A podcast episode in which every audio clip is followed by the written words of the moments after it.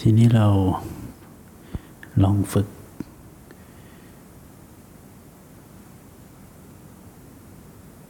เราเคยเข้าใจกันมาตลอดว่าการ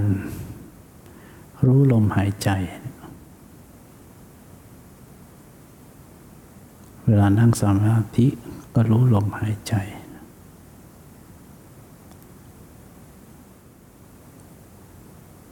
แต่พอเป็นสัมมาสมาธิ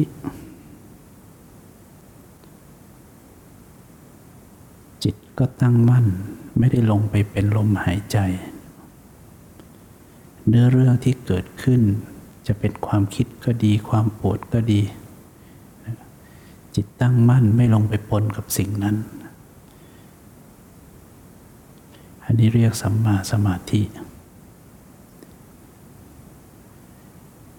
ฉะนั้นขันที่เกิดเกิดดับดับรูปก็ดี เวทนาก็ดี สัญญาก็ดี สังขารก็ดี วิญญาณก็ดี จิตที่ตั้งมั่น จะไม่เข้าไปเป็นด้วย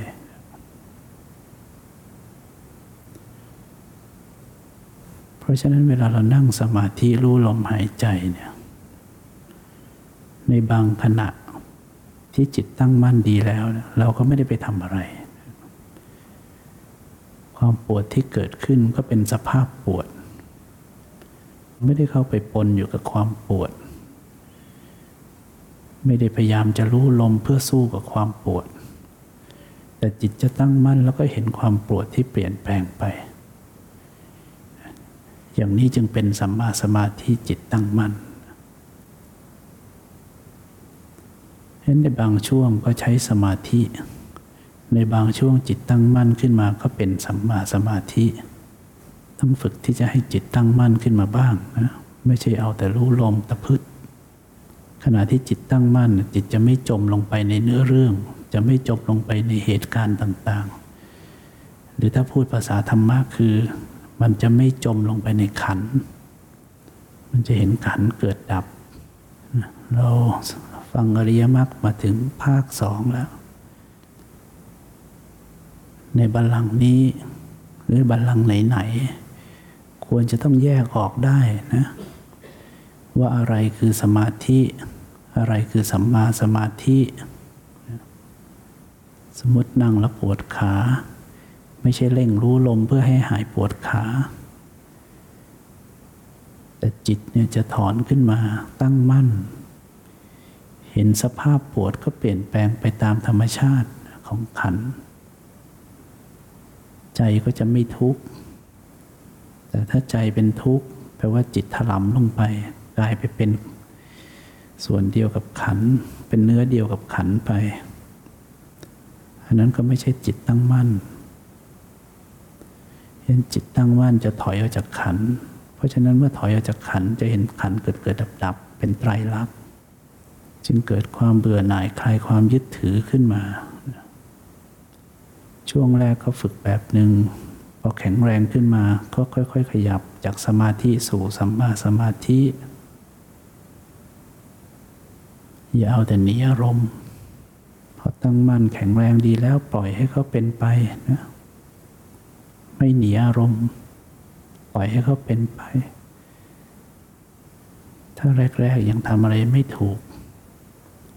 ให้แตะลมหายใจทีเดียวหรือสองทีแล้วก็ปล่อย สร้างความตั้งมั่นเอาไว้เฉยๆ แล้วก็ปล่อยให้สภาพเป็นไป ถ้าจะไม่หลงไปในความคิด แตะลมหายใจทีสองทีแล้วก็ปล่อยก็คิด อยากคิดคิดไป ถ้ารู้สึกจะไหลก็กลับมาแตะลมสักทีสองทีแล้วก็ปล่อยมันคิดไป ถ้ามันหยุดก็หยุด ถ้ามันไม่หยุดก็คิดไป ไม่จมไปในเนื้อเรื่องมันจะเห็นสังขารเกิดดับ ไม่ใช่ตัวตนอะไรผุดขึ้นมาตามเหตุ ปวดขา ปวดอะไรก็ตามคันชา รู้ลมตั้งมั่นไว้ มันจะปวดปวดไป ไม่มีใครปวด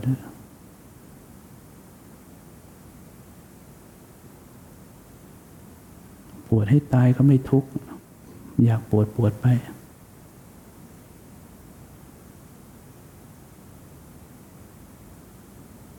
ถ้าจะถลำก็ขึ้นมาแตะลมทีสองที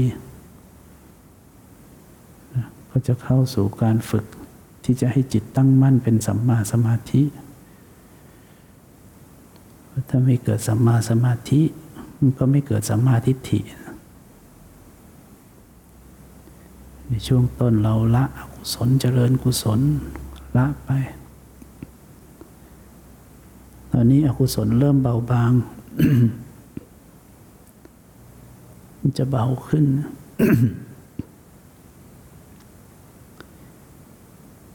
มันจะไม่มีการไปทำกระทำกัน